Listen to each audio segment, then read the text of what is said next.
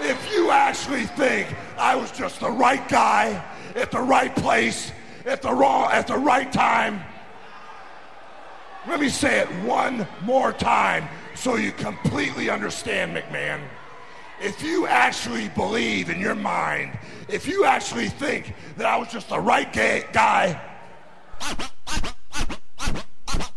I need a volunteer to be my first sacrifice. Hello and welcome to another episode of Throwing Couch Potatoes, the show where I try to get to 5,000 professional wrestling matches by the end of 2023.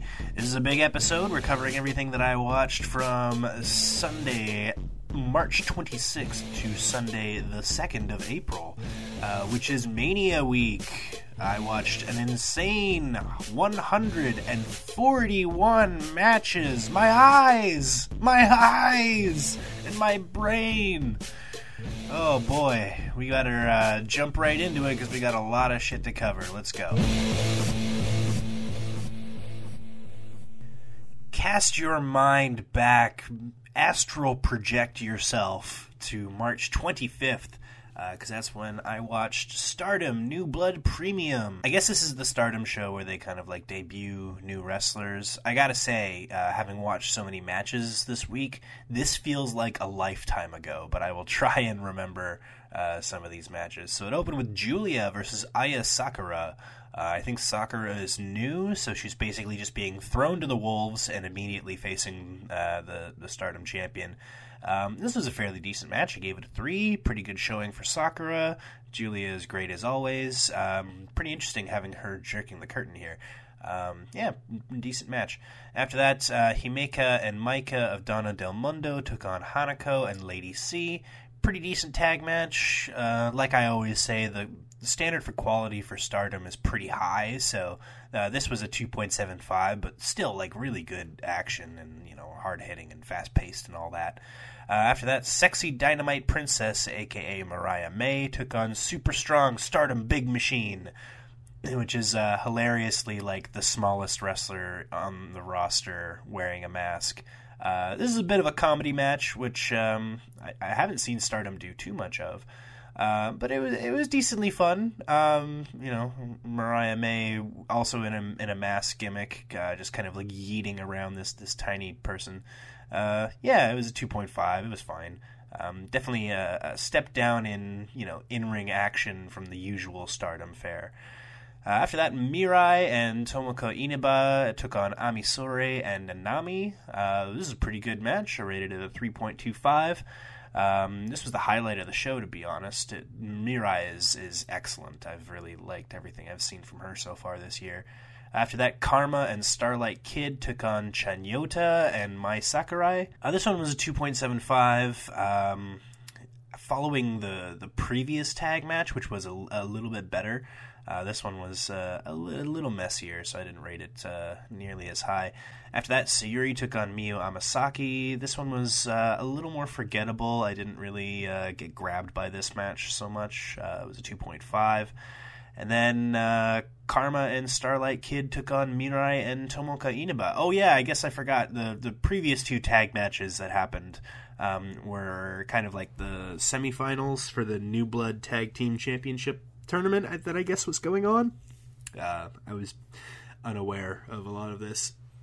But yes, this one was for the New Blood Tag Team Championship, so it's like the finals of the tournament and uh, it wasn't as good as uh, Mirai and Inaba's previous match, um, but I did like it more than Karma and Starlight Kid's uh, previous match on the card. So it kind of evened out to about a three. Good tag match, a lot of good tag wrestling on this card. Um, just maybe not the the best Stardom has to offer. Uh, but your main event is Cosmic Angels, Tam Nakano, and Waka Tsukiyama versus Kairi and Nanae Takahashi. I believe the stipulation here was that if Waka couldn't win, she would be kicked out of Cosmic Angels. I think that's what the the case was because she just hasn't won any matches in a really long time. So they were like, if you if you can't win this one, we're kicking you out. Um, she did get the win, and I'm happy to say that this was a pretty solid match. Um, I said previously that uh, the Mirai tag was uh, the high point of the card, but I forgot that this was actually uh, the best match I have rated here. Um, Kairi is great. Uh, Nakano and Waka are great, and Takahashi is a, a, pretty solid tag team partner for Kairi as well. Yeah, I like this match quite a bit. 3.5. I recommend you check it out if you like Joshi. Over to Prestige for Hybrid Moments, their last show before Mania weekend. Uh, the show opened with Alec Price versus Jordan Oliver. Um, I have a, a, funny relationship with this match, I guess. Uh, this was the one that made me realize that wrestling is too damn long, indie wrestling in particular. I feel like a lot of the indie matches that I watch would be improved if they just shaved like five minutes off of them. And this is the match that made me come to that conclusion. Uh, really good moves, and you know, it was like put together decently but the problem is, is that there are just too many near falls, too many high points that should have ended the match. So by the time the end actually came around, there was just so many peaks and valleys that I didn't really care anymore. Like this went, I think, close to 18 minutes, and I, I tweeted, you know, compare it to Killer Kelly versus Masha Slamovich on this same card, which I'll talk about later. That one went about 11 minutes, and it was just paced so much better. I, I rated them the same, but like what these guys were doing in this match should have been a higher rating, and I had to dock it so many points because I was just like, this is just dragging on too long. This should have ended like six minutes ago. So yeah, um, your mileage may vary. I'm getting really burnt out of the indie epic match, um, which is why I'm usually kind of trepidatious about GCW cards because it's like hardcore wrestling and indie matches that are just far too long. Uh, fun fact there is a notable pro wrestler who uh, actually DM'd me about uh, these claims, basically uh, agreeing and saying that uh, a lot of indie matches are going on too long. So it's interesting to see that I'm not alone in this assessment. I won't name this person, but it, it's uh, somebody uh, I'm a big fan of. So I thought it was very fascinating hearing their their take on that, which is generally, yeah, shit's too long. Cut cut some of that out, guys. Less is more. After that, one called Manders took on Akira, the Death Fighter. I guess the Death Samurai is dead, he says. Um, Death Samurai was a cooler name. I don't know. I don't know about me. I don't know about you. Death Fighter is kind of lame. But anyways, um, this was an all right uh, kind of brawly match from what I remember. Again, this feels like ten years ago at this point. Uh, I rated it about a two point seven five. These guys are all right.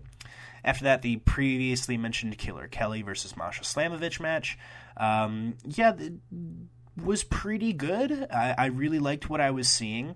And the ironic thing about what I said earlier is I feel like you could have given these two a little bit more time, but not too much but I feel like this match, you know, it wasn't trying to be a marquee match. This was kind of just like a, uh, an exhibition, so to speak. In any case, I did like it. It was good, and it flowed nicely. And I, even though I rated it a three as well as the Alec Price Jordan Oliver match, I feel like I liked this one a lot more. So maybe it's more of a three point two five. Uh, who's to say? After that, Alex Shelley took on Alan Angels for the Prestige Championship and the Pro Wrestling Revolver Remix, uh, Remix Championship in a submission match. After that, Alex Shelley took on Alan Angels in a Prestige Championship and Pro Wrestling Revolver Remix Championship submission match. Uh, this one was pretty, pretty good. I do like seeing Alex Shelley in these Remix Championship uh, stipulation matches. He seems to often choose a submission match, which uh, I think suits his style very well. Alan Angels is a uh, pretty good wrestler, and I've been really interested in seeing his indie work. Uh, yeah, this was a good match. 3.5. I'd recommend you check it out if you like uh, the Motor City Machine Guns or just Alex Shelley. He's a great wrestler. Uh, after that, Trey Lamar took on Sonico. Um, this one, I don't know. I feel like it just never really got off the ground. And knowing Trey, you know, he can definitely pull off a spectacular match. But this one just never really reached the particular heights that uh, I've seen him do before. It was a three from me.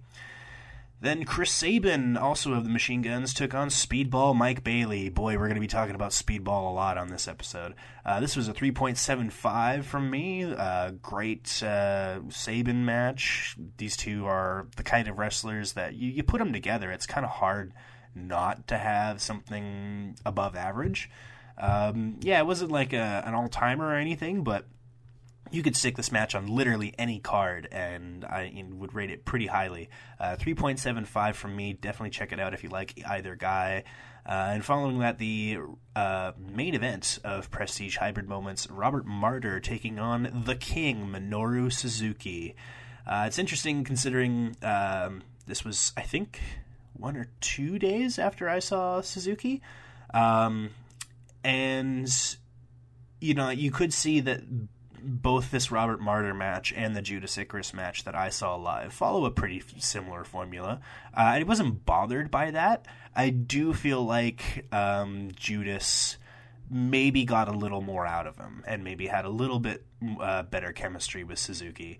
Um, in any case, I rated it a 3.75. It was still a great match, still one that you should check out if you're uh, a Robert Martyr guy, or if you just like Prestige, or if you just like Suzuki, because uh, these indie matches that he's been doing, where he can just kind of mess around with a young guy and then fuck him up at the end. Honestly, I'm digging it. I, I like it a lot better than some of his New Japan stuff I've seen lately. Good stuff, 3.75. Good show all around overall, other than some time uh, criticisms. But uh, yeah, good stuff from Prestige this week. Uh, I haven't seen Nervous Breakdown, unfortunately. Um, I'm not sure if they're going to be uploading it to IWTV or if it's going to be on High Spots because I don't have a High Spots subscription. So I don't know if I'll be able to check out their Mania weekend show, and I would like to. There's some good matches on there. AEW had Elevation. Wow, TV wrestling. I been watching so many pay per views, I forgot it was a thing. Uh, this one opened with Tony Nese and Ari Daivari versus Lane Summers and Campbell Myers. Um, pretty bog standard squash tag match. It was a 2.75.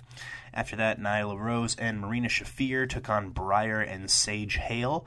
Um, yeah, this was an, another squash tag match, but much, much better. Um, Nyla Rose and Marina Shafir are a pretty good tag team, and I'm just going to say it. I'm a full on Marina Shafir fan at this point. She is so cool. She's so different, and she's really coming into her own as this like badass judo re- style wrestler. I'm I'm loving it, and I hope they do something really interesting with her soon. But you know, I'm happy to just keep watching her squashing people because it, it's great every time. 3.25. This was a good one. Willow Nightingale took on Maggie Lee after that. Uh, love me some Willow. This was just an okay one, though. 2.75. Nothing super memorable. Then Big Bill and Lee Moriarty took on Zach Clayton and Anaya. Um, can't tell you too much about this one, I'm afraid. I don't remember a whole lot about it. I do love Lee Moriarty, though, and his tag team with Big Bill is pretty alright. Uh, Athena took on Tootie Lynn in an ROH Women's Championship Proving Ground match. I didn't love this one as much as uh, a lot of Athena matches uh, that have been going on lately. This one didn't have quite as many um, qualities as some of those had, so it was a 2.5. Uh, still fine. It seems like Tootie Lynn might be sticking around AEW. She's got like an on-screen role as like Mark uh, Sterling's like summons server person. And Athena has said she wants to run this match back, so you know maybe we'll see more of Tootie Lynn. Uh, Matt Hardy, Isiah Kassidy, and Ethan Page took on the Spanish Announce Project, Luther Serpentico and Angelico.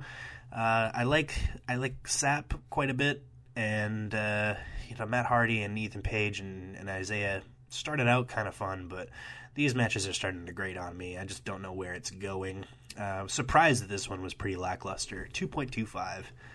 And then your main events. I feel like I've seen this one recently. Diamante versus Riho. Uh, this was a 2.75. I feel like both women are capable of better, and maybe they just didn't click in this one. I don't know. I, I remember there being a couple of sequences that were a little awkward, but still nothing too terrible. Uh, yeah, 2.75. Maybe not uh, the best elevation card this week, but that's fine. There's lots of wrestling going on. They're trying not to burn you out, I guess. Over to WWE for WrestleMania Raw. This one opened with, God, another women's match that on paper I would have freaked out about like seven years ago. Becky Lynch versus Iyo Sky uh, was only a 2.75. I feel like in different circumstances, these two women could put on an all time classic, but it's Raw. What are you going to do? After that, Mustafa Ali took on Seth Rollins. Jesus, another match that I would flip for in in a different universe where they would be allowed to to wrestle. 2.5 Mustafa is still being criminally underused. Uh, he has this new character as a guy who whines constantly and tries to critique other wrestlers and tell them what to do.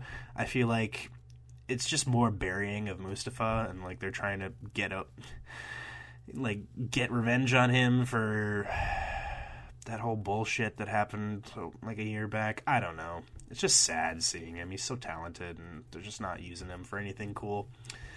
After that, Braun Strowman, Ricochet, and the Street Profits, Montez Ford and Angelo Dawkins took on Alpha Academy, Chad Gable, Otis, and the Viking Raiders, Eric and Ivar, smash white supremacy. Um, I've been seeing, I think it was like V1 from OSW Review has been calling these types of matches party matches lately, and uh, I, I, feel like that's a pretty good uh, descriptor. This this was a pretty good good party match. Um, Three point five from me. I feel like these Braun Strowman Ricochet matches always have some fun spots, and they work pretty well as a team. It just seems like they're wrestling the same guys over and over again, and to what end I have no idea. But uh, three point five, pretty good. After that, Candice LeRae and Michin took on Chelsea Green and Sonya Deville. Uh, pretty lackluster tag match. Candice LeRae is, you know, another one of my favorite wrestlers from back in the day, but seeing her on Raw, it's like watching a different person. Uh, 2.5. Then Rey Mysterio took on Damian Priest. Um, I'm pretty into the Rey Mysterio, Dominic Mysterio storyline, but I'm not a Damian Priest guy, so this match was just okay for me. A 2.75. Oh, and then in a singles match, Dolph Ziggler took on my main man Gunther. Uh, this match was, uh, you know, there's a world where Dolph Ziggler versus Gunther could be, you know, a memorable match that we talk about for months, but, you know, just another throwaway Raw match where, I don't know, if I were booking it, I'd be kind of excited about it, but, you know, not a whole lot to get excited about here. Anyways, your main event: Cody Rhodes versus Solo Sikoa. Wow, it's it's weird talking about the the past of this Cody Rhodes feud with Roman Reigns, considering everything that's happened. Uh, this was three out of five. Uh, fine main event. Nothing wrong with it. Just uh, nothing super special about it either. Uh, over to Dark, which I am happy to say was significantly better than Elevation. It opened with Nick Comoroto versus AR Fox. Nick Comoroto's eye got fucked up in this match. Uh, he's a he's a tough son of a bitch. Um, pretty entertaining as AR Fox matches often are. He's a very creative dude and seems to get the best out of his opponents uh, while managing to look very very good at the same time. 3.25, good opener. I also gave 3.25 to Queen Aminata versus Sky Blue. This match reminded me of when Sky Blue was first starting to kind of blow up and she was having really good matches, and then that kind of went away for a little while. This reminded me of that time. Queen, Queen Aminata is fucking awesome. Uh, her low, like, sliding drop kick thing is so cool. I love it. I hope we get to see more of her. This match got exactly what you needed to get out of Sky Blue. I feel like she works best in a high paced match, and whenever she has to slow down, that's when she looks kind of awkward. She really does kind of come into her own when she's able to just like cut loose and, and go nuts. Uh, yeah, this match was great. 3.25, check it out. After that, Evil Uno took on Alexander Moss in a fairly decent brawl. Pretty average match. I feel like they're trying to get over Evil Uno more as a singles guy uh, now that the Dark Order is kind of taking a, a shift in perspective. Uh, 2.5 from me. After that, Marina Shafir took on Steph DeLander. Uh, this was not a Marina Shafir squash match. Uh, Steph DeLander is like ex NXT. She's pretty big on the indie scene. We'll be seeing her at the Collective later on this week. Um, so yeah, not a not a squash, but still pretty good. Uh, love seeing Marina. I especially like understanding that her increasing quality. I like that her uh, recent success is uh, partially due to being taken on as somewhat of a protege of Jon Moxley. When you hear him talking on uh, Renee's podcast about um, how he's helped her uh, develop her character, suddenly her um, quick improvement makes a lot of sense. Um, this was, yeah, three out of five from me. Pretty solid uh, match, and I'm liking what I see from Marina. Zach Clayton took on Shaft in the next match. Um, yeah, I don't even remember who Zach Clayton is, and I feel like that was the point of this match is to tell you who Zach Clayton is. And was, I don't know, 2.5, barely remember it. Top flights, Dante and Darius Martin. Oh, took on Liam Gray and Adrian Alanis. Oh, there's just there's just so much history in this week.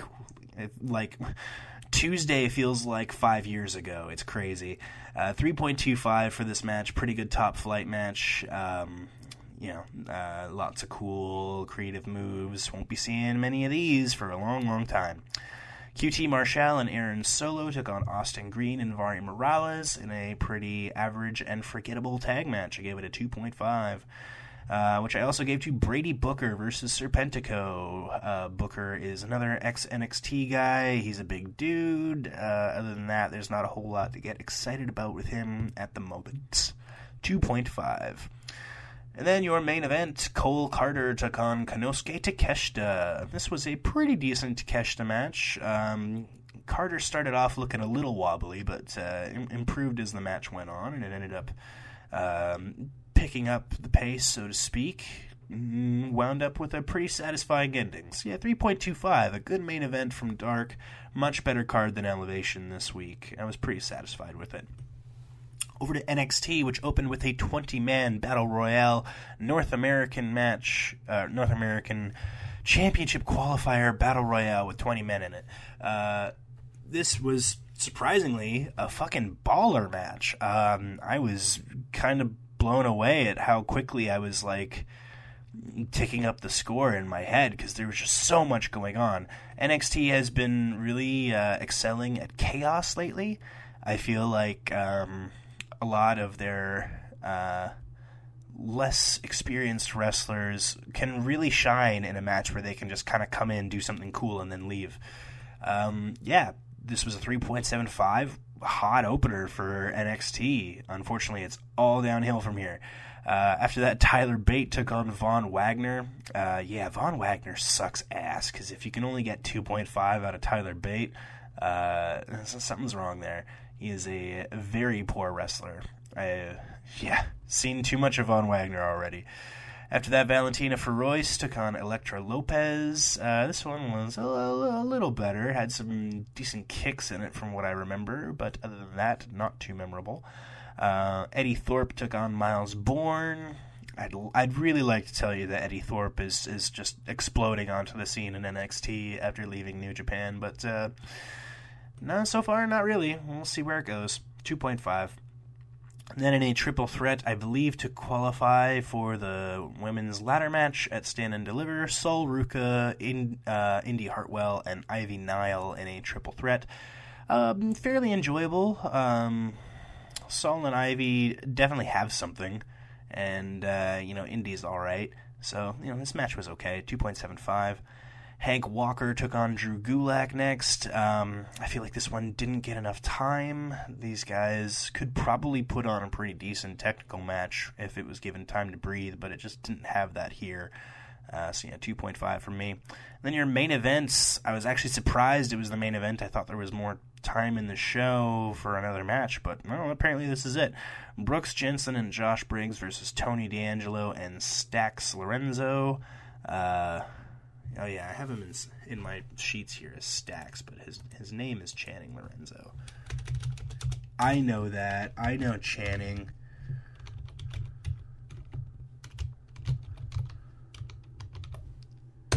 There, it's better. Uh, unfortunately, the match wasn't better. Pretty average tag match. I, you know, I, I'd say like, what would you put as the main event instead? I guess the women's triple threat because this match was uh, a bit of a dud, And uh, yeah, like I said, NXT started off really hot and then got very mid for the rest of the show. But speaking about very mid for the rest of the show, it's time for NWA Power. We open with Jordan Clearwater versus Jake Dumas versus JR Kratos. Um, yeah, pretty average punch kick, basic suplex brawl here. Nothing really going on. Lifeless crowd, no entrance themes, just no prestige in NWA Power. It's uh, it's all pretty sad. Two out of five. Still better than Blunt Force Trauma, Carnage, and Damage versus Magnum Muscle, Dak Draper, and Mims. The match was kind of okay for a little bit, but then some lady came out and was like mad at one of the managers and started hitting him, and then they just they just threw the match out and said it was a no contest. Um, I don't get it. NWA it just has story things happen for no discernible reason, and they don't make anything better. In fact, they make things clearly worse, and it's just confusing and yeah, it's it's it's bad stuff. Bad stuff all around. One point seven five, very poor match. Ending did not make any sense. After that, Alex Taylor took on Joe Alonzo in what was admittedly at least a, a more spirited bout than what I had seen previously before. This was like a halfway okay singles match. It was a 2.25. Um, still not really great. And then.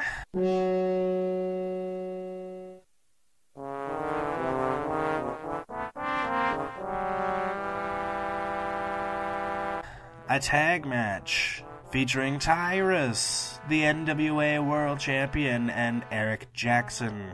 I believe Tyrus was in the ring for all of two minutes in this match. He thought about chokeslamming a guy, and then he didn't. Wonderful. They're up against EC3, Ethan Corgan III, and Black G's. Um, yeah, it's funny to even bother putting Tyrus in this match because I literally had to go back and watch the match a second time to be like, hold on, did Tyrus not even get in the ring? No, he was in the ring for like uh, a brief moment and did literally nothing. Uh, this match was boring, it felt pointless, and Tyrus is embarrassing for the entirety of the NWA. Wow. Wow, wow, wow. Two out of five. NWA power, at least it's consistent. Over to AEW for Dynamite. We open with Jungle Boy Jack Perry versus Matt Hardy. Uh, a decent enough match. Uh, again, Wednesday feels like a different era, and uh, I don't remember a whole lot about it. 2.75 I have here. After that, Dalton Castle and the boys, Brandon and Brent, took on the Blackpool Combat Club, Jon Moxley, Claudio Castagnoli, and Wheeler Yuta. Uh, the BCC kicked the absolute shit out of Dalton and his boys, and the match was over pretty quick. Um, and yeah, uh, Bryan Danielson came back, which is cool. Um, but this match wasn't really a whole lot of anything. It was just sort of like BCC dog walks Dalton and the boys, and then Danielson comes back. So it was kind of an angle, less of a match, but still good stuff. 2.75. After that, Kenny Omega took on Jeff Cobb for the IWGP US Heavyweight Championship. Um, yeah, definitely not as good as the the Vikingo match from last week, but it's Kenny singles match, and Jeff Cobb is a solid dude. So yeah, this was a very enjoyable one. I would have put it on last, to be honest. Um, I feel like that would have been the more suitable main event, but that's just me. 3.75, really good stuff. Uh, I'd say go out of your way to check this one out. More Kenny singles matches, please. Then for the AEW International Championship, Orange Cassidy took on the Butcher. Um, I remember seeing a lot of people saying they liked this match quite a bit, but I, I don't know. I feel like it just kept losing my attention and I was getting distracted. Um, yeah, maybe it was an ADHD thing. I don't know. 2.75 from me. It was fine. Uh, of Nightingale took on her former tag team partner, Ruby Soho. Um, this was another match that was just all right. Uh, you know, definitely kept the storyline going, but didn't particularly increase my interest for either wrestler. But still, it was all right. 2.75. And then your main event, Adam Cole returning to wrestle Daniel Garcia. I'm really sad to say that I feel like Garcia has been internalizing this sports entertainment character a lot, and he's made his move set and hence his matches a lot more simplified, and I really don't like it. Um, I miss Red Death, I, I gotta say. There's far less grappling and a lot more like kicks and stomps and stuff, and yeah, I, I wish he'd go back we used to be a society. 2.75. It's nice to have Adam Cole back, but he's not my favorite wrestler in the world. You know, he's he's he's all right. Uh, but you know what has been all right, more than all right, pretty consistently since it started. It's ROH on Honor Club. Uh, we open with the varsity athletes Ari Daivari and Tony Nese versus Aussie Open Mark Davis and Kyle Fletcher. Uh, I guess Ari Daivari is just part of the varsity athletes now. They're just fuck it, he's in there. He's in both stables. He can have his own stable and be in another stable because he's rich. Uh, I'm happy to say this is one of the best Daivari Nice matches I've seen. They bumped like motherfuckers to put Aussie Open over, who were pretty fucking spectacular, to be honest. I'm so glad these guys are getting booked in a bunch of tag matches because they are great. Want to see more Aussie Open in ROH. Uh, 3.75, really good opener for this show. After that, Miyu Yamashita took on Shazza McKenzie. It was crazy how much Miyu was wrestling this week. She was on ROH, she was on Impact, she was in Prestige, just everywhere, everywhere, everywhere. It's great stuff. Um, this was a very enjoyable match. Um, Miyu's got some great striking, and Shazza was able to keep up with her. Yeah, liked it a lot. Would recommend you check it out. 3.5. After that, the Embassy, Brian Cage, Bishop Kaun, and Toa Liona took on Arjun Singh, Dak Draper, and JD Griffey. Um, oh yeah, Dak Draper was on NWA as well. Um, I will say that JD Griffey's like boxing striking offense it looks really good, and he's like a, a unique wrestler who kind of stuck out in this match. Uh, it was only a two point five for me though, pretty short, not a whole lot happening. Then the infantry, Captain Shawn Dean and Carlie Bravo took on AR Fox and Metalik. AR Fox is kind of drifting around, trying out a bunch of tag teams and alliances and stuff, but it's always good to see him. This is a fairly decent match. Um, nothing amazing really grabbed me though. Three uh, three out of five. But then for the ROH Women's Championship, Athena took on Emi Sakura, and boy oh boy, I was looking forward to this one. Both women are on fire lately, and this match did not disappoint hard hitting. Emi's a fucking goddess. She's so good. Um, yeah, nothing really to say about this match other than it fucking rocks ass, and it you would expect it to be good, and it's it's really good. Four out of five. Um, not the best Athena match I've seen this year, or maybe even not the best Emi Sakura match I've seen this year, but either way, well worth your time. Check it out, check it out, check it out. Then we had a big old four way tag match Top Flight, Dante and Darius Martin versus the Lucha Bros, Penta El Zero Miedo, and Rey Fénix versus The Kingdom, Matt Taven and Mike Bennett versus La Facción Ingobernable, Rush and Dralistico. Um, hey, it's another party match, and uh, this one was a lot of fun, a bit chaotic. Uh, some parts got a little messy, and I don't love the Kingdom, but lots to love about this match. 3.25 definitely kept the energy up on this uh, Ring of Honor episode. Then Wheeler Yuta took on Leon Ruffin for the ROH Pure Championship. Um, fairly decent uh, championship match here. I feel like it was kind of showing the Pure Championship matches in a, a bit of a different light. Like this one was a little less competitive. Um, so it was kind of showing what happens when like one wrestler dominates another in a pure match because uh, Leon kind of got his ass kicked in this one and had to use all his rope breaks really fast. So it, it was cool, a bit different, and uh, you know, gives Wheeler another notch in his belt before things happen later. 3.25 out of 5. Then we have Blake Christian taking on El Hijo del Vikingo. Ho, oh, hot damn. Two of my most uh, two of the most exciting young talents in the indie wrestling scene these days, uh, putting on a belter. Not as good as the Kenny match, but still lots of innovative high flying, some crazy brutal spots. These guys put on a great showing, and honestly, I would have put it in one match higher and had it in the main event. But uh, I don't blame them because the main event was Christopher Daniels versus Eddie Kingston.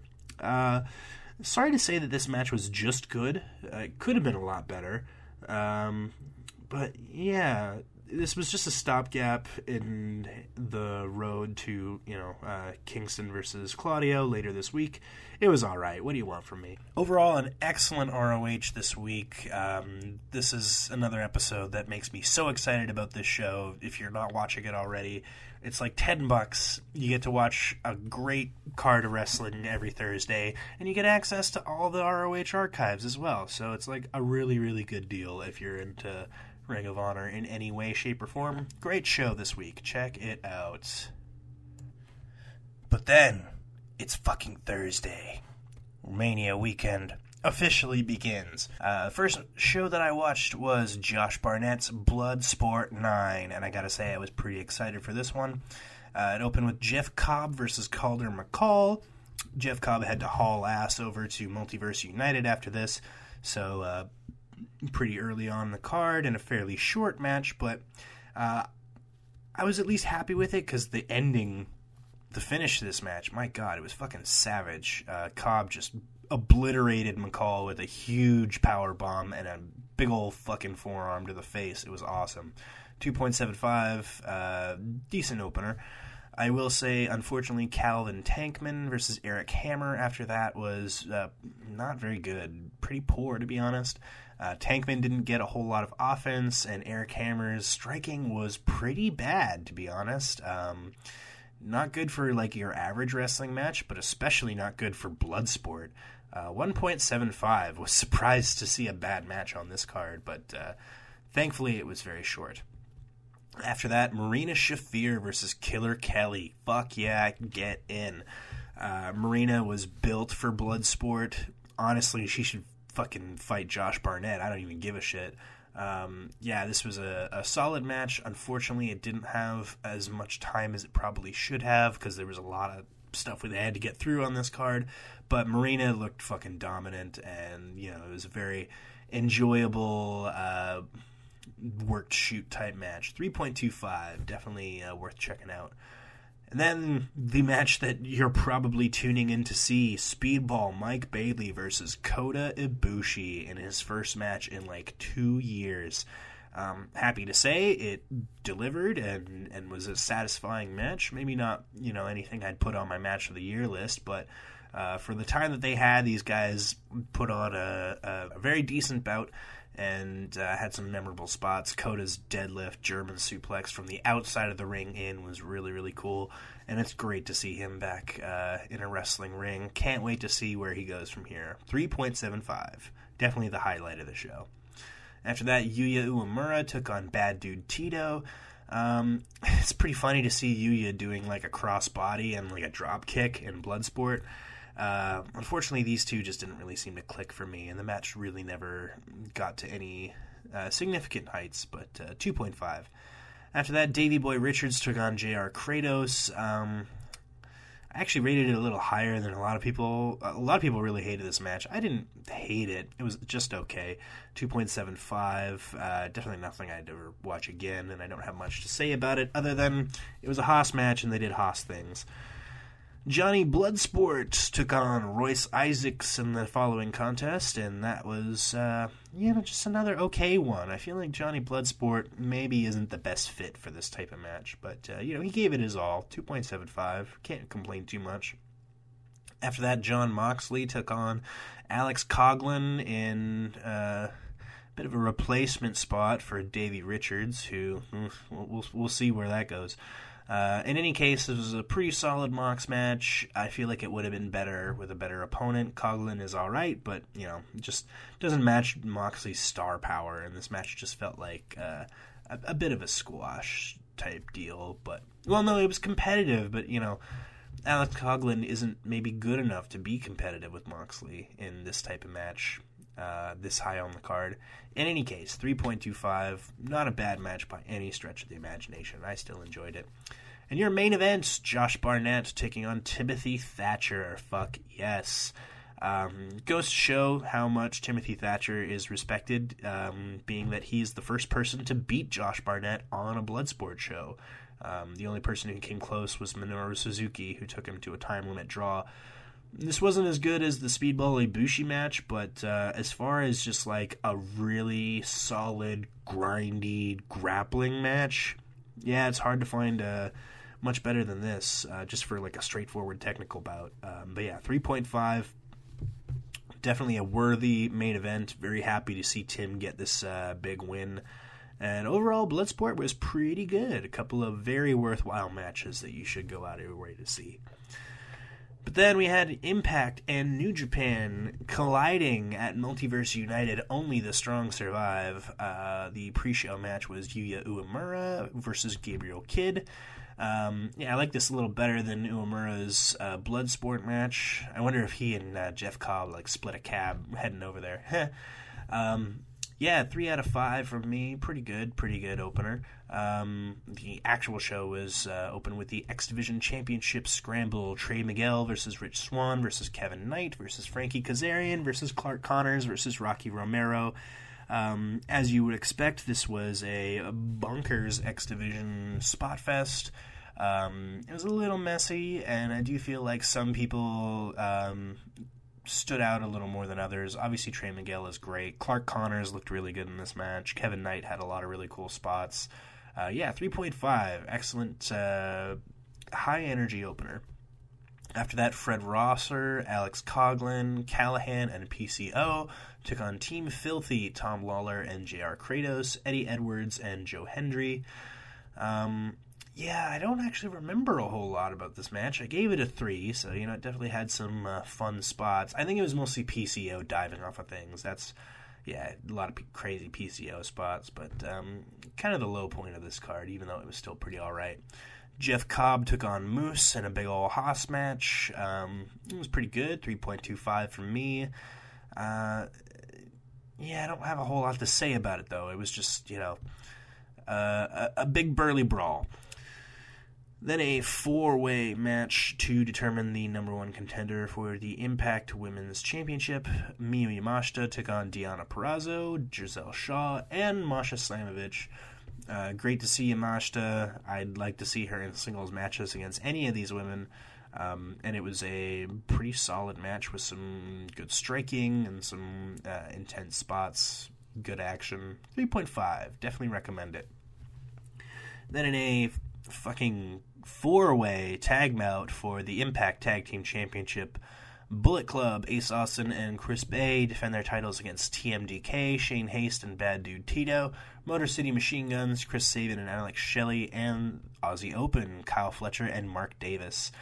Um, yeah, as you would expect from a match just jam packed with cool tag teams, this match was full of awesome spots, great action, very enjoyable, very fast paced.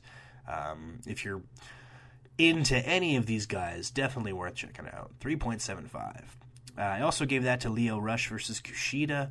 Uh, it didn't disappoint, but it did kind of fall short of my expectations. This was one of my most anticipated matches of the weekend. Uh, Lio Rush, obviously, he's so incredible. No one else moves like him. He's so graceful and, and so intense. Um, but yeah, just uh, a little bit short of uh, a great match. It's just a good, really good one. After that, uh, oh, actually, the real low point on the card, I'm sad to say, is Kenta versus Minoru Suzuki. Um, I've been seeing some all right stuff from Kenta lately. I just, it's not old Kenta. It's it's current day 2023 Kenta after having you know a ton of surgeries and stuff. So I'm I'm sad to say that a lot of his matches are kind of boring and uh, Suzuki can sometimes have that problem too. So put these two guys together, and this was kind of a slow plotting match uh, compared to you know all the fucking intense stuff that uh, went before and after it. Because uh, our main event in a dream match, Speedball Mike Bailey taking on Hiroshi Tanahashi. Um, yeah, this one definitely delivered. Both guys putting in a lot of work to make this match feel special. Um, yeah, definitely just check out Multiverse United. It was a really good card, very consistent level of quality, some really, really strong matches. capped off with a, a spectacular one. Four out of five. Then we go over to DDT for DDT Goes Hollywood, opening with Shun Mao, Shunma Katsumata, and Mao versus Chris Brooks and Yoshihiko. Um, this is obviously a comedy match because it involves Yoshihiko, uh, a, a an inanimate doll. Uh, this um, might have been the first Yoshihiko match I've seen. I've, I've definitely been aware of him because uh, you know I've, I've looked into a lot of DDT DDT history and stuff. But uh, yeah, I'm happy to say this might be the best comedy match I've seen this year and maybe ever. I was laughing so hard in this one. These guys just put so much creativity and so much love and like joy into this match. I was just it's just pure entertainment. And I know a lot of people would see wrestlers wrestling a, a lifeless doll and get pissed off and be like, this is ruining wrestling. I would argue you could only do this match if you love wrestling very, very, very much. Um, I feel like this was a showcase for these men and their skills as not just wrestlers, but as a, wrestling base. Like I've seen a lot of people say, like this match really shows like the kind of physical and athletic work that goes into making an opponent look good and, and the defensive part of wrestling. It's just as impressive as the offensive part. Um, you could throw this match on in front of somebody who doesn't even watch this shit, and they would probably have a wonderful time because it's just silly goose shenanigans. Oh, so much fun. I, I, I will probably watch this again. I'm probably going to show this match to a lot of people because it's just pure joy. Four out of five. I, I feel like it deserves more than that, but I have to be realistic and, and I cap it at a four. But this was a spectacular match, and I'm going to be thinking about it for a long time. After that, Pheromones, Danshoku Dino, and Yuki Ino took on Sanshiro Takagi and Michael Nakazawa. Uh, pheromones are going to get a lot of action this weekend, and this was um, a little more of a lackluster showing from them, although it does end with what I can only describe as a dick sucking spot. So uh, if you like that sort of thing, check out this match 2.5. After that, Kazusada Higuchi and Takeshi Masada took on Nick Wayne and Andrew Everett. Um, I feel like there was a lot of Andrew Everett and maybe not enough Nick Wayne in this match, but it was still a fairly decent tag bout. Um, lots of chops, lots of kicks. Yeah, it was it was good stuff. Just maybe didn't feel particularly special on on a card like this. Three out of five. Vert Vixen took on Saki Akai in what was unfortunately a bit of a brief match uh, that didn't really get off the ground. I feel like these two didn't have enough time to kind of feel each other out. 2.5 for that one. Then Tetsuya Endo took on Joey Janela. I'm unfortunately going to have to say a lot of this about Joey Janela matches. I just don't really fuck with him, to be honest. um, his style of wrestling just isn't for me because I know he used to be a deathmatch guy and now he doesn't really do death matches anymore. But you know he does a lot of the long-winded indie epics that I find so hard to get through. Um, it was an okay match, but uh, not a good one. Two point seven five from me. Then Damnation TA, Daisuke Sasaki, and Kanon took on Jun Akiyama and Eddie Kingston very cool seeing Eddie team with one of his idols. Um, the problem is, is that I like Kanon and MJ Paul, not Kanon and Daisuke Sasaki. Where's MJ Paul on this card? I'm mad about it. 2.75, match was okay. And then your main event, Yuki Ueno. Ueno. You know, I joke about it being Ueno, but I think that's what it actually is. That's what the commentators call him. Uh, versus Konosuke Takeshita. A rematch from their uh, like post New Year's show. I don't know if you remember from like episode one, but it, it was a really good bout, and so was this one. I feel like if DDT is trying to like showcase their in ring, this is the match you put on. Uh, these guys work so well together, and I feel like there's a lot of mileage you could get out of this uh, this friendly feud that they have going on. Four out of five. This match one of the things I love about a card like this is when it opens and ends with really really good bouts. So you just you feel like even if the middle part wasn't so great, you still remember it as a fantastic show. Uh, very good showing from DDT here. A couple of whopper matches that you really owe it to yourself to see.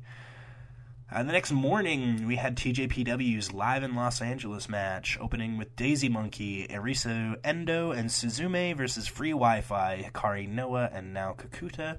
Uh, pretty solid tag match. I feel like TJPW tag matches can sometimes be a little lackluster. They don't have quite the level of quality that Stardom has, but this was still a pretty good one. Three out of five.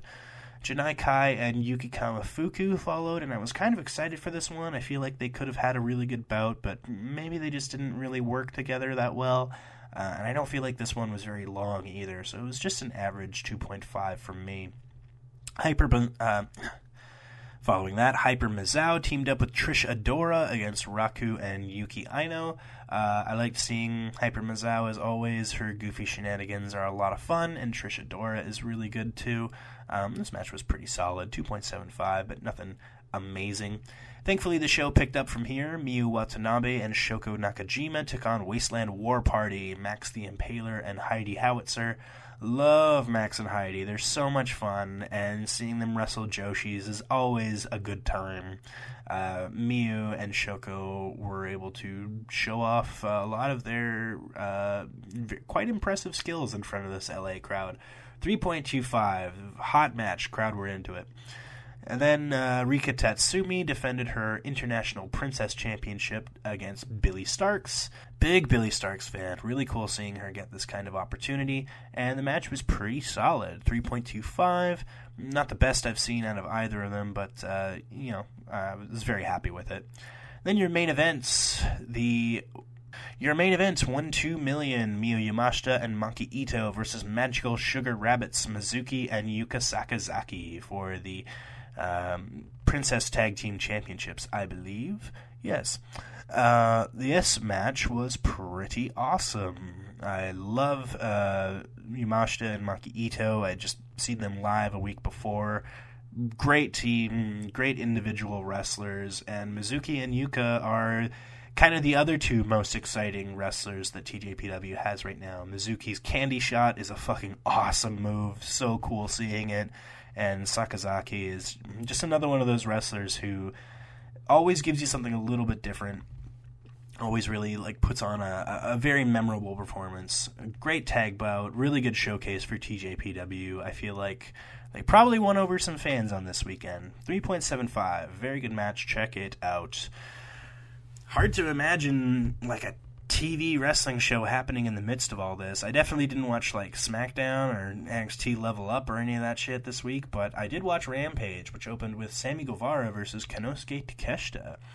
Uh, pretty solid Rampage opener. Guevara is alright, but Takeshita is excellent, so he can make Sammy look really good.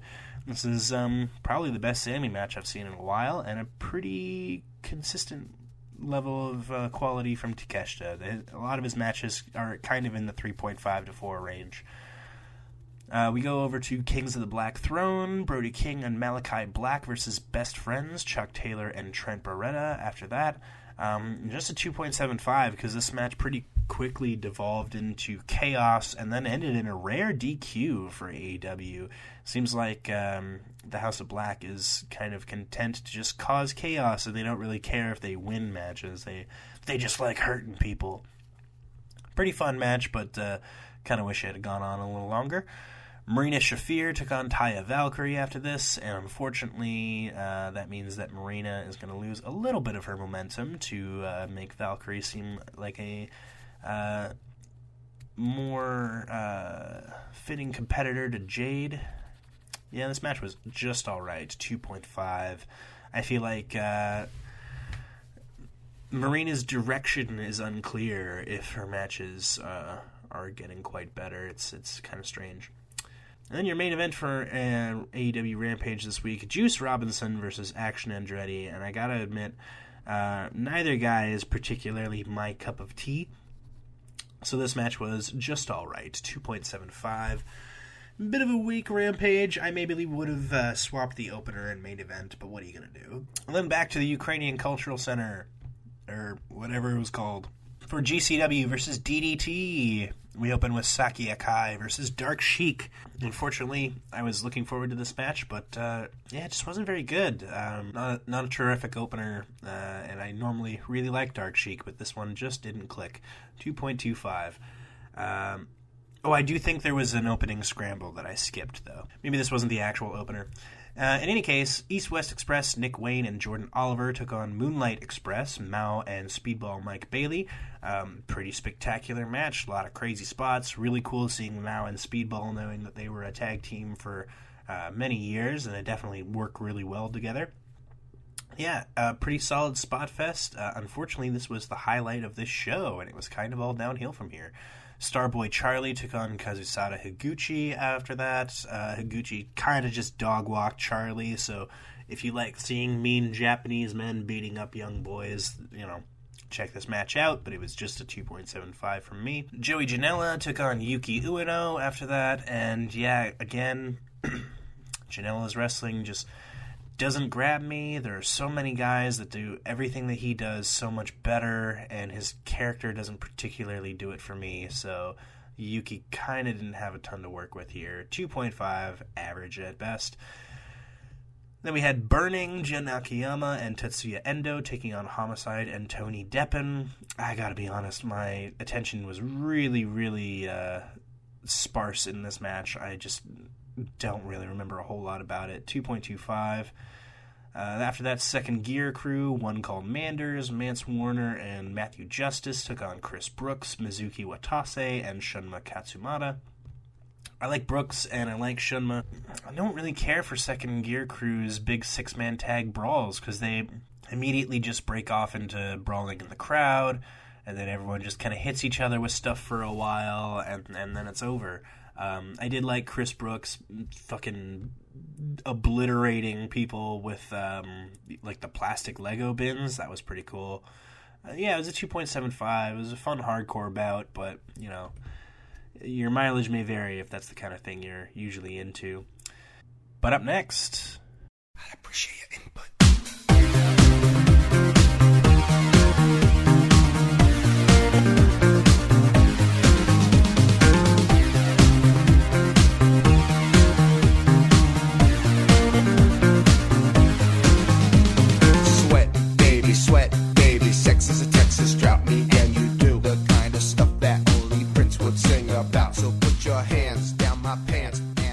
People's dream match of the weekend, Bussy, Effy, and Allie Katch took on Pheromones, Danshoku Dino, and Yuki Ino. Yeah, this match was very inappropriate, very sexual. Um, by the end of it, everyone was wearing a thong.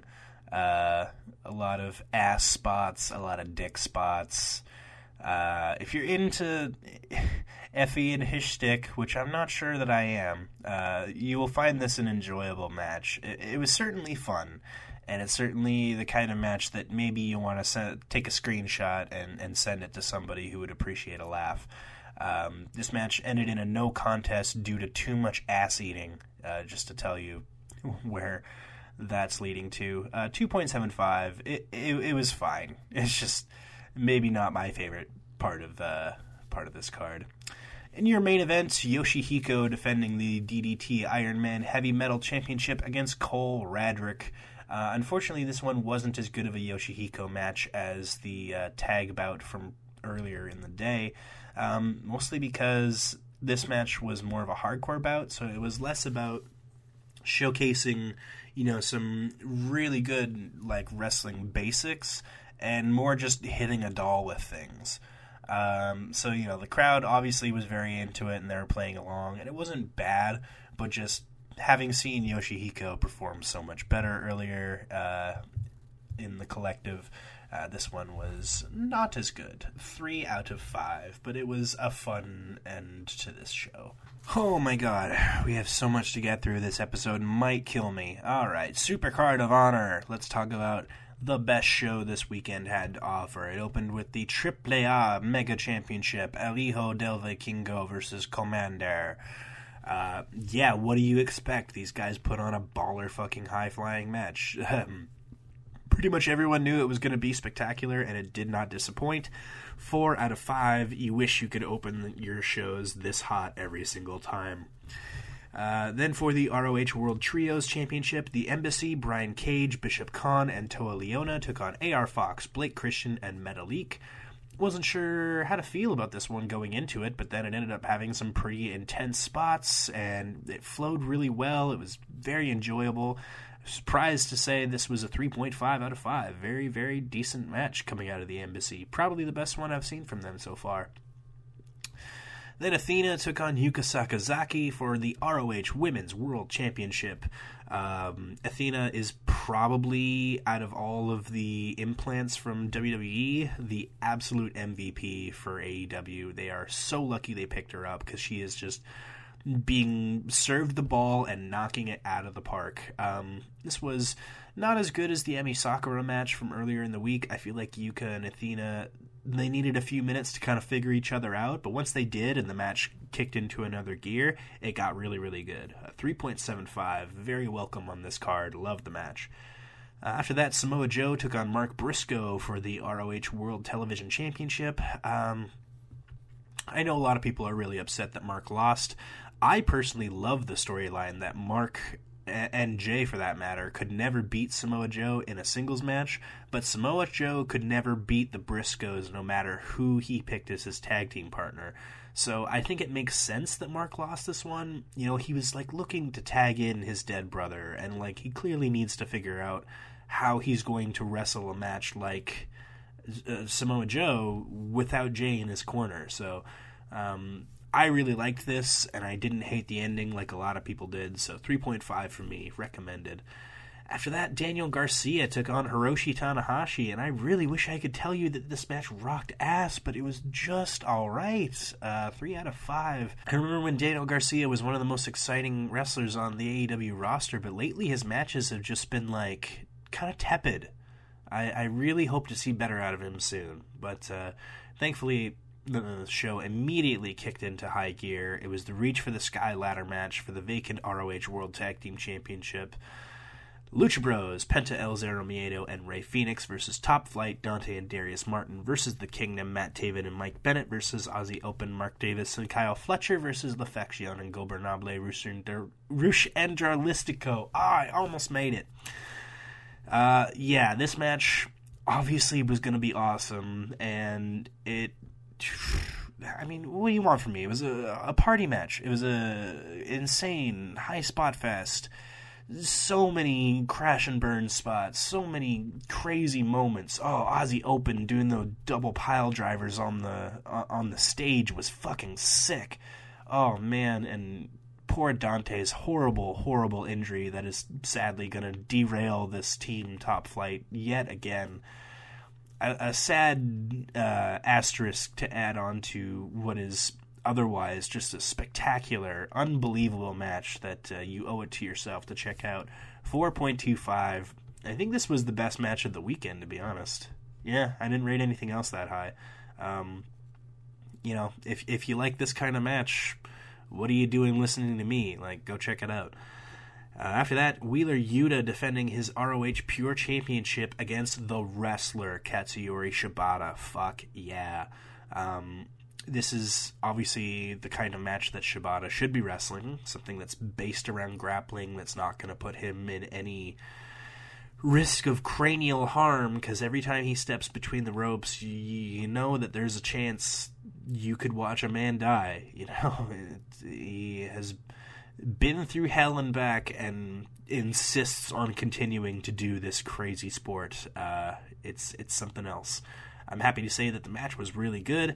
Maybe not as good as some of the other matches on the card or even the main event, but uh, damn, it's it's great seeing Shibata work. And he won the title, so he's going to be around Ring of Honor for a while now, and that's really really cool. Uh, two, 3.75, uh, really really solid match. And then your main event for the ROH World Championship Claudio Castagnoli versus Eddie Kingston. These guys wrestled a, a, a very tough match, T U F F. Um, a lot of big old strikes and uppercuts, some nasty suplexes on the outside. This felt like a, a Japanese match from like the 90s. really suitable main event for this card. It definitely delivered. Um, and there's definitely room for this uh, this storyline to grow. So I'm hoping to see more Claudio versus Eddie. I feel like they can push this uh, even higher. Uh, 4.5. What a card! What a super card of honor. Um, kind of showing up WWE by making this show such a breeze to watch packed full of great wrestling, memorable moments. Um, just a real shame what happened to Dante, his poor foot. Uh, speedy recovery for that guy, even though I'm I'm sure he's going to be on the shelf for quite a while. And then over to GCW yet again for Joey Janela's Spring Break Seven. Uh, not a fan of Joey Janela, but he definitely puts on some pretty good shows. This one opened with the Grab the Brass Ring DLC match. That's doors, ladders, and chairs.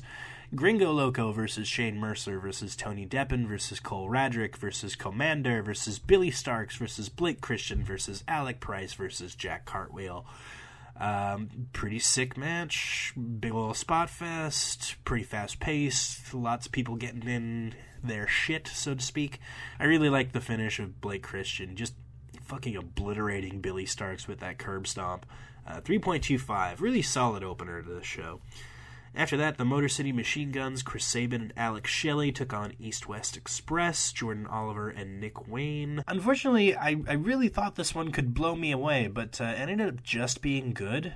Um, maybe this was me just being kind of burnt out of wrestling for this week. I, I don't know because there was so much going on, but I just I feel like this should have been one of the best things to talk about, and it was just a three out of five for me.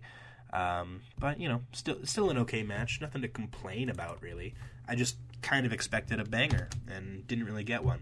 After that, El Hijo del Vikingo took on Speedball Mike Bailey for the AAA Mega Championship. Another one of these uh, Speedball dream matches that he was just putting on a plethora of in this weekend.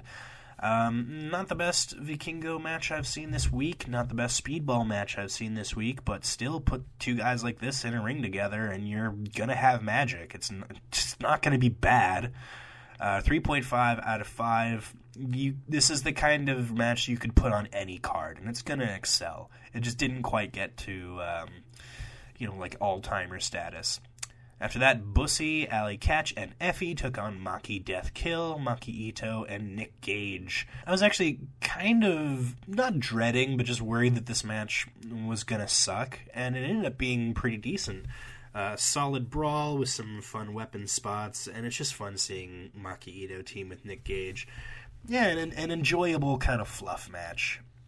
Three out of five from me. And then your penultimate match of Spring Break, Masha Slamovich defending the GCW World Championship against Steph DeLander. Um, pretty, not lackluster, but just average match on a fairly spectacular card. Um, Steph DeLander is not a bad wrestler by any stretch of the imagination, but I'm I feel like a little more time on the indie scene to kind of uh, expand her repertoire would uh, definitely do her very well. She's got a very good uh, foundation to build off of. 2.75. Uh, thankfully, it wasn't super long.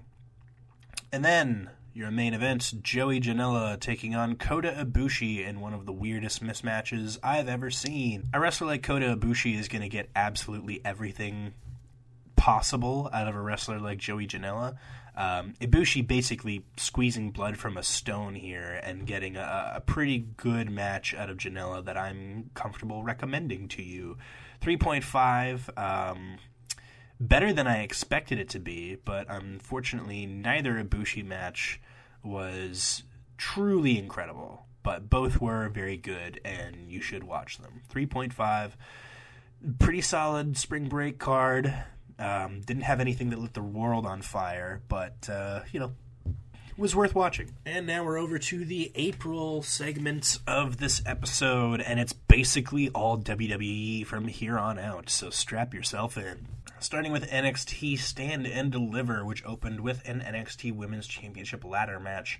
Roxanne Perez versus Zoey Stark versus Gigi Dolan versus Indy Hartwell versus Lyra Valkyria versus Tiffany Stratton. I will say, out of all of the big party matches that I saw this week, this one was like the most choreographed.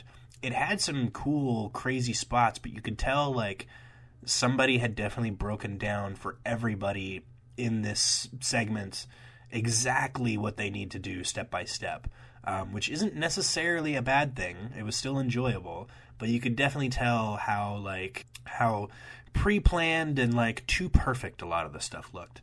Um, but still, it was a fine ladder match, very very fun, uh, brisk pace, and I was happy to see it open the show. Three point five recommended. Uh, after that, Gallus, Mark Coffey, and Wolfgang took on the Creed brothers, Julius and Brutus Creed, and Tony D'Angelo and Channing Lorenzo for the NXT Tag Team Championship. Um, I feel like after the previous match, this one just couldn't go balls out and just deliver like a crazy ass match. Um, so it ended up just being kind of a, a, a meh brawl. 2.5 from me. Um, kind of one of the lower points on this card, and there were a few, but not your next match. It was one of the best ones I saw all weekend. Wes Lee versus JD McDonagh versus Ilya Dragunov versus Dragon Lee versus Axiom. Holy shit, this match reminds me of old NXT. Um, just an, an incredible high paced flurry of, of excellent wrestlers doing excellent moves. Dragunov is incredible. Uh, Axiom, the sky is the limit for that guy, and you know I'm I'm so glad he he has a character that's taking off. Dragon Lee had a decent showing. I don't I feel like he didn't really blow any minds or anything, and he's one of the more less exciting New Japan names that uh, could possibly show up at NXT. But he's there now, and he was part of a very good match. Uh, it was four out of five, very very enjoyable. Um, and yeah, if it weren't for that, this card would be a little on the lackluster side, but this one kind of saves it.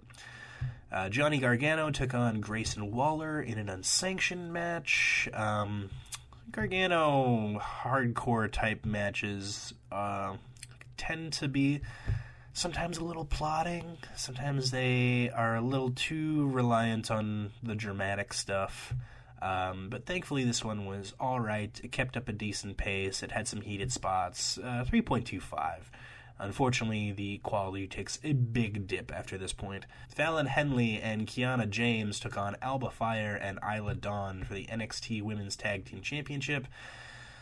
Whoo boy, I can barely tell you who Fallon Henley and Kiana James are. They are like they're they're the women's tag team champions going into this match, and they're probably the least memorable wrestlers that NXT has. I don't know who these people are. Like I've watched a bunch of their matches now, and I I, I couldn't pick them out of a police lineup. They're just so unnotable. Couldn't even tell you who won this match. Maybe Alba Fyre and Isla Dawn won. You know, and at least they make sense as a tag team, and they're memorable characters. 2.25. Apparently, this match happened. And then your main event for the NXT Championship Bron Breakker versus Carmelo Hayes. Oh man, I'm excited for this one. This could be possibly the best singles match NXT is capable of putting on. It fucking sucked. It was so boring. I swear to God, they were just afraid of letting Carmelo do any of his like regular intense offense because it would make Bron look bad. But what you have instead is a match that sucks and makes both of them look bad. I, I couldn't believe my eyes. I was watching this slow, glacial paced match that just never seemed to light a fire under its ass ever. And I'm like, really, got really the two best singles wrestlers in NXT, and and this is this is well maybe not best, but you know just like highest ranking, you know most star power. This is like the biggest main event they can do, and it was so boring. Ugh, bad match. Like almost actively bad. I, I gave it a 2.25, which for the main event of what is essentially an NXT takeover is is really pathetic. Um, yeah. Uh, thank God for that North American Championship match, because otherwise I would tell you that Stand and Deliver kind of sucked. But, uh, you know, the ladder match and uh, the men's scramble were really, really solid. I would say cherry pick those matches, watch those. Otherwise, the show wasn't really worth your time. Let's see if WrestleMania is any better. We open with Austin Theory, fuck, versus John Cena for the United States Championship. Big Match John comes out with all his Make a Wish kids, and it's a genuinely lovely moment. And then he just eats shit in front of all of them and loses to Austin Theory, one of the least exciting and most unspecial wrestlers working today. Wow. Way to start the show, guys. Two out of five. I am happy to say that uh, for the most part, WrestleMania Night 1 picked up and maintained a pretty consistent speed, other than all the extra bullshit that I didn't watch and skipped. Um, we go to your four way tag bout party match Braun Strowman and Ricochet versus the Viking Raiders, Eric and Ivar, Smash White Supremacy, and the Street Profits, Angelo Dawkins and Montez Ford, and Alpha Academy, Chad Gable, and Otis. Boy, I feel like I've just seen so many would be star making performances from Chad Gable. The amount of times I've seen that guy just light a crowd on fire and do something insane that a man his size should not be able to do he's incredible. He is a, a a fucking merch machine just waiting to happen if they give him the right run and just treat him like a fucking badass who could beat anybody because he can. He's a tremendous wrestler. And oh boy, with this whole UFC deal going on and a lot of people saying, you know, get ready for some roster cuts. Chad Gable might be the kind of guy that they really want to hold on to, or the kind of guy they immediately want to discard. We'll see. My fingers are crossed for Chad Gable and AEW in 2023. 3.5, really solid tag bout. a lot of fun, a lot of, a lot of spots. It was a good time. Up next, Seth Rollins versus Logan Paul. I'm not going to spend a ton of time on this because I really don't like Logan Paul. He's an intensely dislikable person to me. I don't like seeing him in wrestling. I don't care if he's good. I don't care if his matches are good. I just dislike him so much as a human being. I don't want him on my TV. Um, this match was a 3.5 you know, really solid. Had some fun spots. Logan's really good. I don't give a shit. He sucks. Um, sad to see Seth Rollins kind of slumming it with this loser. Happy to say he won at least. I'd be really depressed if Seth Rollins lost to Logan fucking Paul. Yeah, I'm just gonna move on. Fuck that guy. 3.5. It's a good match. Whatever. If you don't hate Logan, watch it. I guess.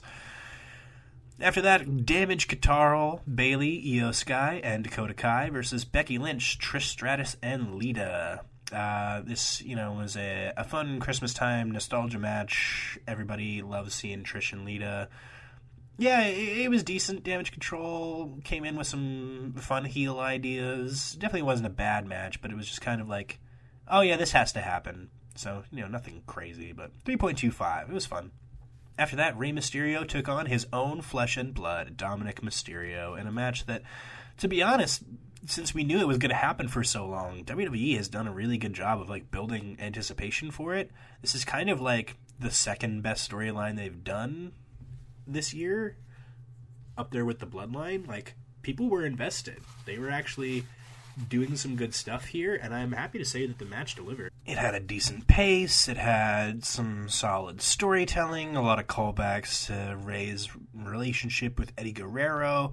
Um, yeah, it was just a, a fun storyline match that felt satisfying and cathartic. Uh, 3.75, really good stuff. Rey is an all time great, and it's it was without question that he was going to get his flowers, and it, it is nice that he's getting them while he can still put on a good a good performance. Um, yeah, good match, three point seven five. After that, Charlotte Flair defended her WWE SmackDown Women's Championship against Rhea Ripley. Uh, it's so weird to say this, but Charlotte Flair has been one of the worst wrestlers in any company uh, so far this year. Uh, I've seen more bad Charlotte Flair matches than good ones. Uh, thankfully, though, her and Ripley were able to put on a really, really solid bout here. Uh, she turned up with her working boots on, was ready to make Rhea look like an absolute star. This was a, a very enjoyable match. It, um, it felt similar to the Rey Mysterio match, to be honest. It was just like paced really well, didn't overstay its welcome. It was dramatic. The crowd was behind it. Pretty good stuff. 3.75. And then The Miz versus Pat McAfee. Um, yeah, WWE has a lot of celebrity wrestlers these days, and Pat McAfee is a fun personality, and he's pretty good at wrestling. Pretty good. Not as good as Logan Paul or maybe even Bad Bunny, but he's all right. The problem is, is that all this match serves to do is remind everyone how much The Miz sucks. And I don't know if I were The Miz at this point in my career, I, I maybe wouldn't be doing feuds that just constantly make me look like a piece of shit. Like just really the the worst the industry has. Uh, he's constantly getting his ass kicked by people who aren't wrestlers. He's constantly mm, going out of his way to not wrestle an enjoyable match. I don't know. I gave it a 1.5. I barely remember anything about it. I just remember being pissed off that it was happening. And I don't even care about The Miz. Maybe this was better. Maybe it was worse. I don't know. 1.5. It, it, it was a thing that happened. Hardly a match. Whatever. Your main event for WrestleMania Night 1. The Usos, Jimmy and Jay, took on Kevin Owens and Sami Zayn for the WWE United Tag Team Championships. Sorry, Undisputed Tag Team Championships. This is not as good as if Sami had won the big one. Um, but this is the consolation prize that we all knew was coming. It is very, very satisfying to see Kevin Owens and Sami Zayn, the two men that got me back into watching wrestling, uh, taking the the big old stage at WrestleMania and, and winning a main event together. Like it's something a decade ago would have seemed pretty crazy. Um, but you know, they're my boys, and I'm so happy for them. I know pretty much everyone in the industry is happy for them. It's it's not what Sami truly deserved, but it's at least some recognition and some acknowledgement that yes, he is a star and he should have been a long time ago, but much like Bryan Danielson, he's just been too good for too long for them to keep ignoring him. Um, yeah, wish it had turned out better for Sami, but this is still a, a really nice moment, and you know they deserve it so so much. Four out of five. The match itself wasn't anything too spectacular. Like they didn't do a whole lot of different stuff. It was more just like the Usos doing their regular tag team stuff, just in a really like just cranked up to eleven. And there were like a couple of, of, of kind of creative, unique spots. Like there was a big suplex to the outside from Sami. But other than that, it was just them kind of doing their, their basic tag team maneuvers really, really well and just pacing it um, in, a, in a very enjoyable fashion. Great way to cap off night one. Sorry to say that it's uh, not going to reach these heights on night two, which opened with Brock Lesnar versus Omos. Um, it was kind of interesting at first seeing Brock getting just manhandled by somebody, but then it very quickly became obvious that Omos doesn't have anything else he can really do other than like a bear hug. And the excitement of seeing Brock getting thrown around very quickly wore off when you realize, oh, that that was it. That was all we get. Because um, then he gets his comeback and wins. Yeah, 2.5. Not much to talk about. It was interesting for a second, but then it, you very quickly came back down to earth and realized what was actually happening. Then you get a women's four way tag bout for t- bragging rights, I guess. Natalya and Shotzi versus Chelsea Green and Sonya Deville versus Liv Morgan and Raquel Gonzalez versus Ronda Rousey and Shayna Baszler. Um, yeah, not a whole lot going on in this match. I feel like the crowd was kind of deflated for it. Ronda and Shayna, you know, whatever. They're a fine tag team, I guess. Ronda looks stupid as always. Her makeup is fucking horrendous. I don't understand why she always comes out with stupid shit on her face. Ugh. Very average match. After that, For the Intercontinental Championship, oh, it's Gunther defending his title against Sheamus and Drew McIntyre. Oh, very anticipated triple threat match. Huh, that was one of my better ones. Ah, yes, the uh, big old burly man brawl that we were all promised that everyone was waiting to see. Was it the best match of WrestleMania weekend? Um, no, I'm sorry to say it fell a little short in that respect. It wasn't even the best WrestleMania match, but everything that you wanted this match to have, it did have. It had a million chops, it had tons of nasty strikes. It was just Uh, a match where very tough men hit each other for quite a long time, and you know, who can hate that? Uh, it was very satisfying. The best match on this card in particular. Um, just maybe a, a, few chops short of a four. So 3.75 for me. Um, I did expect a little more, but I was happy with it. Then for the WWE Raw Women's Championship, Bianca Belair defending her title against Asuka. Um, I love Asuka, but it just doesn't seem like they know what they're doing with her. Like she's so far and away above so many other wrestlers on the on the women's roster, so it's kind of hard for them to use her without mm, kind of hurting her value as a wrestler.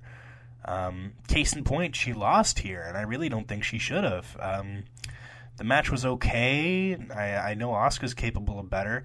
Bianca's very hit and miss. I feel like if she has a very experienced opponent and the match is based around letting that opponent kind of dictate the flow, then it usually turns out really, really good. Um, this one, she was kind of in the driver's seat for more of it, and I didn't, you know, hit that third gear that really let this match start flying. So just a three out of five from me. I expected a little bit better from this one. and for the the next quote unquote match, I'm I'm really conflicted because on the one hand, this was the worst shit I've seen all year.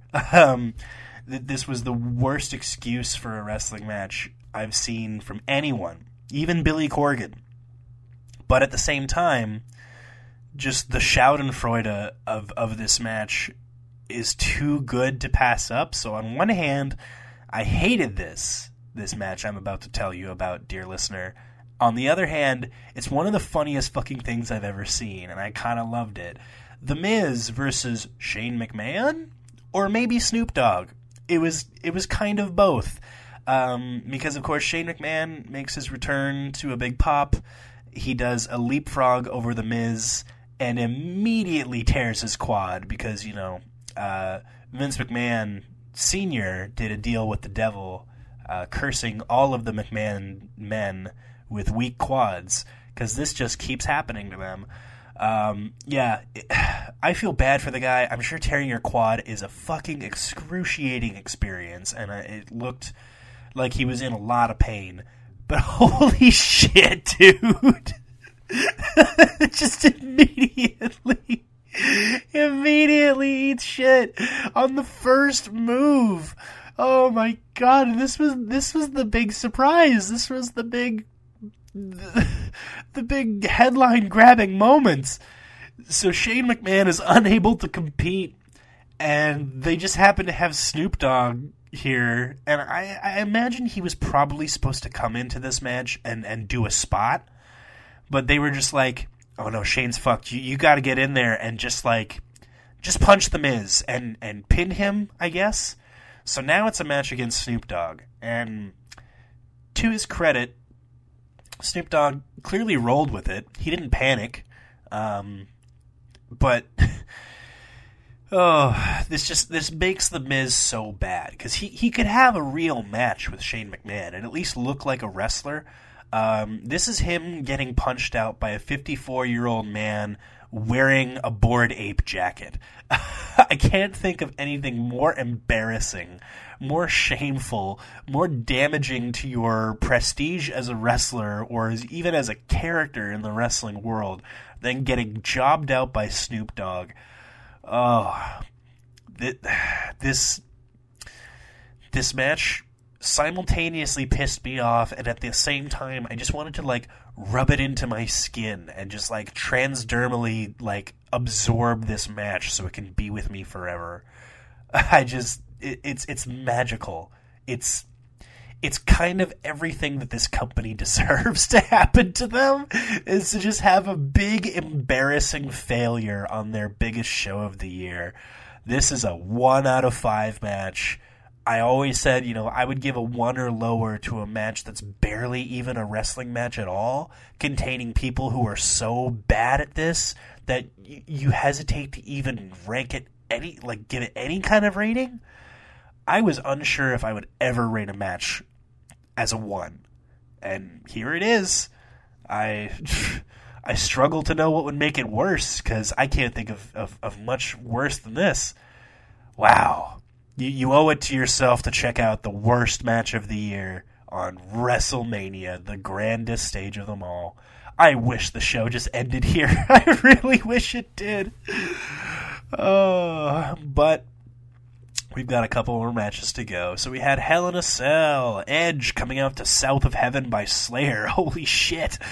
Um, and then it immediately gets interrupted for Metalingus, his usual uh, entrance theme. I kind of wish he had just stuck with Slayer, to be honest. That would have been fucking sick.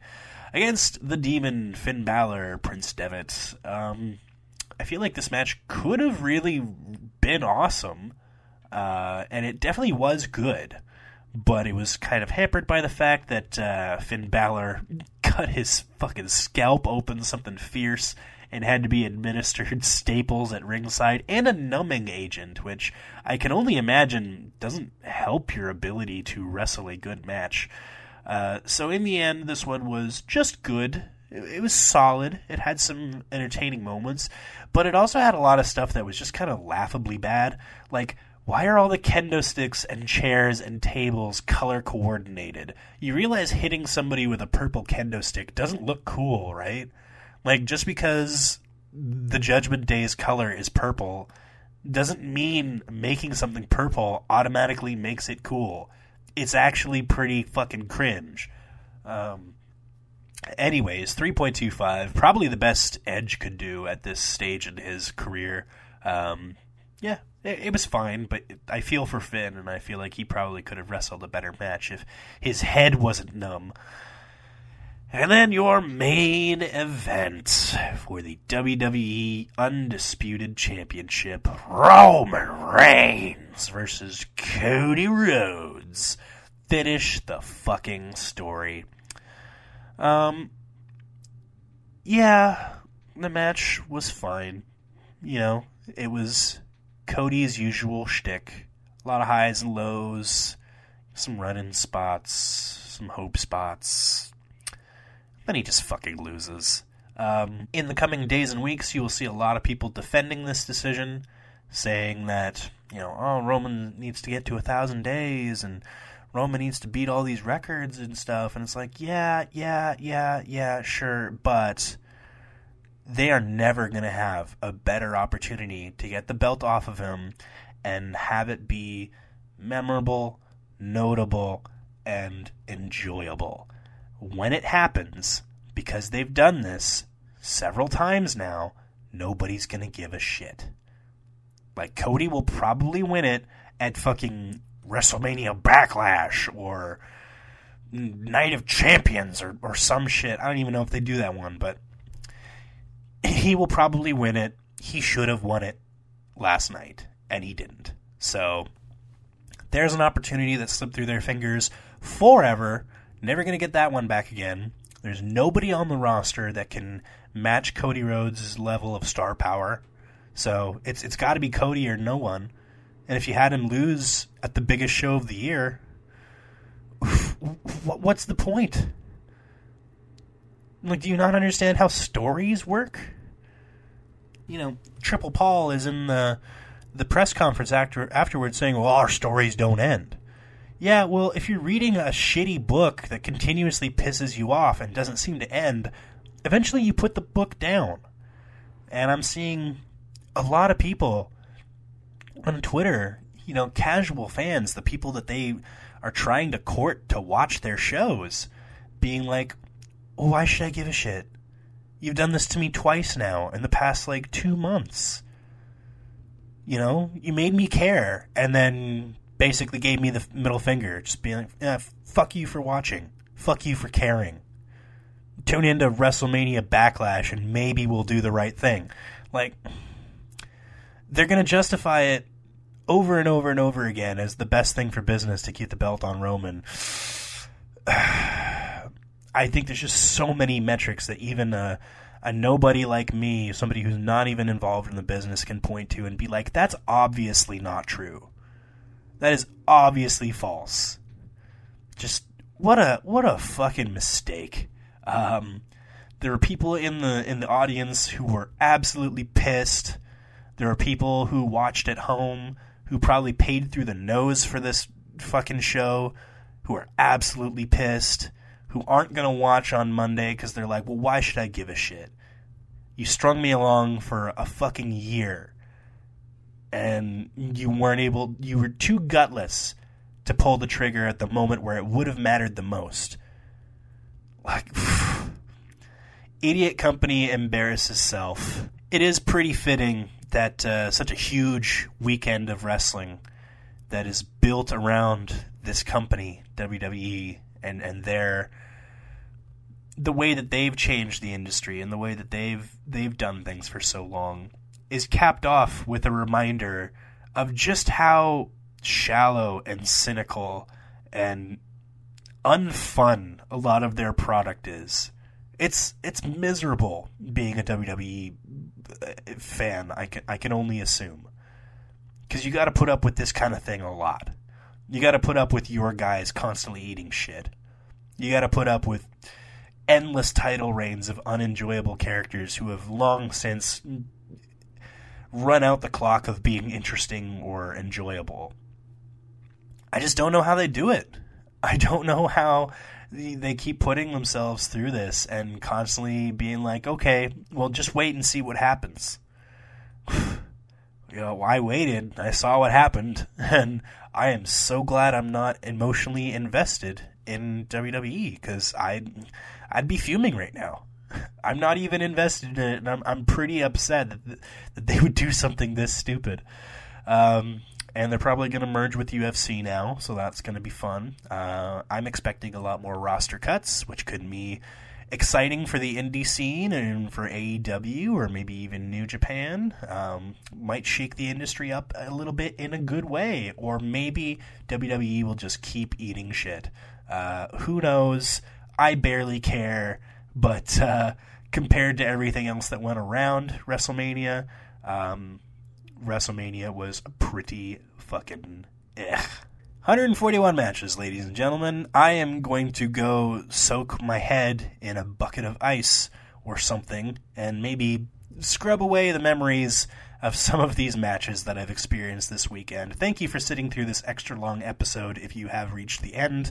Uh, you can follow me on Twitter at, at Matt Basky or follow the show at Throw Taters Show. And thank you so much if you've uh, been listening on a regular basis. I really appreciate you listening to me ramble on. We're going to be back next week with less wrestling than this. Oh, Jesus, I might give myself a, a little bit of a break and maybe, I don't know, not watch NWA or something. Anywho, uh, what, what what's what's what's what's the what, what's the thing that that I always say? I don't know. I guess I'm just gonna go smoke weed and watch wrestling.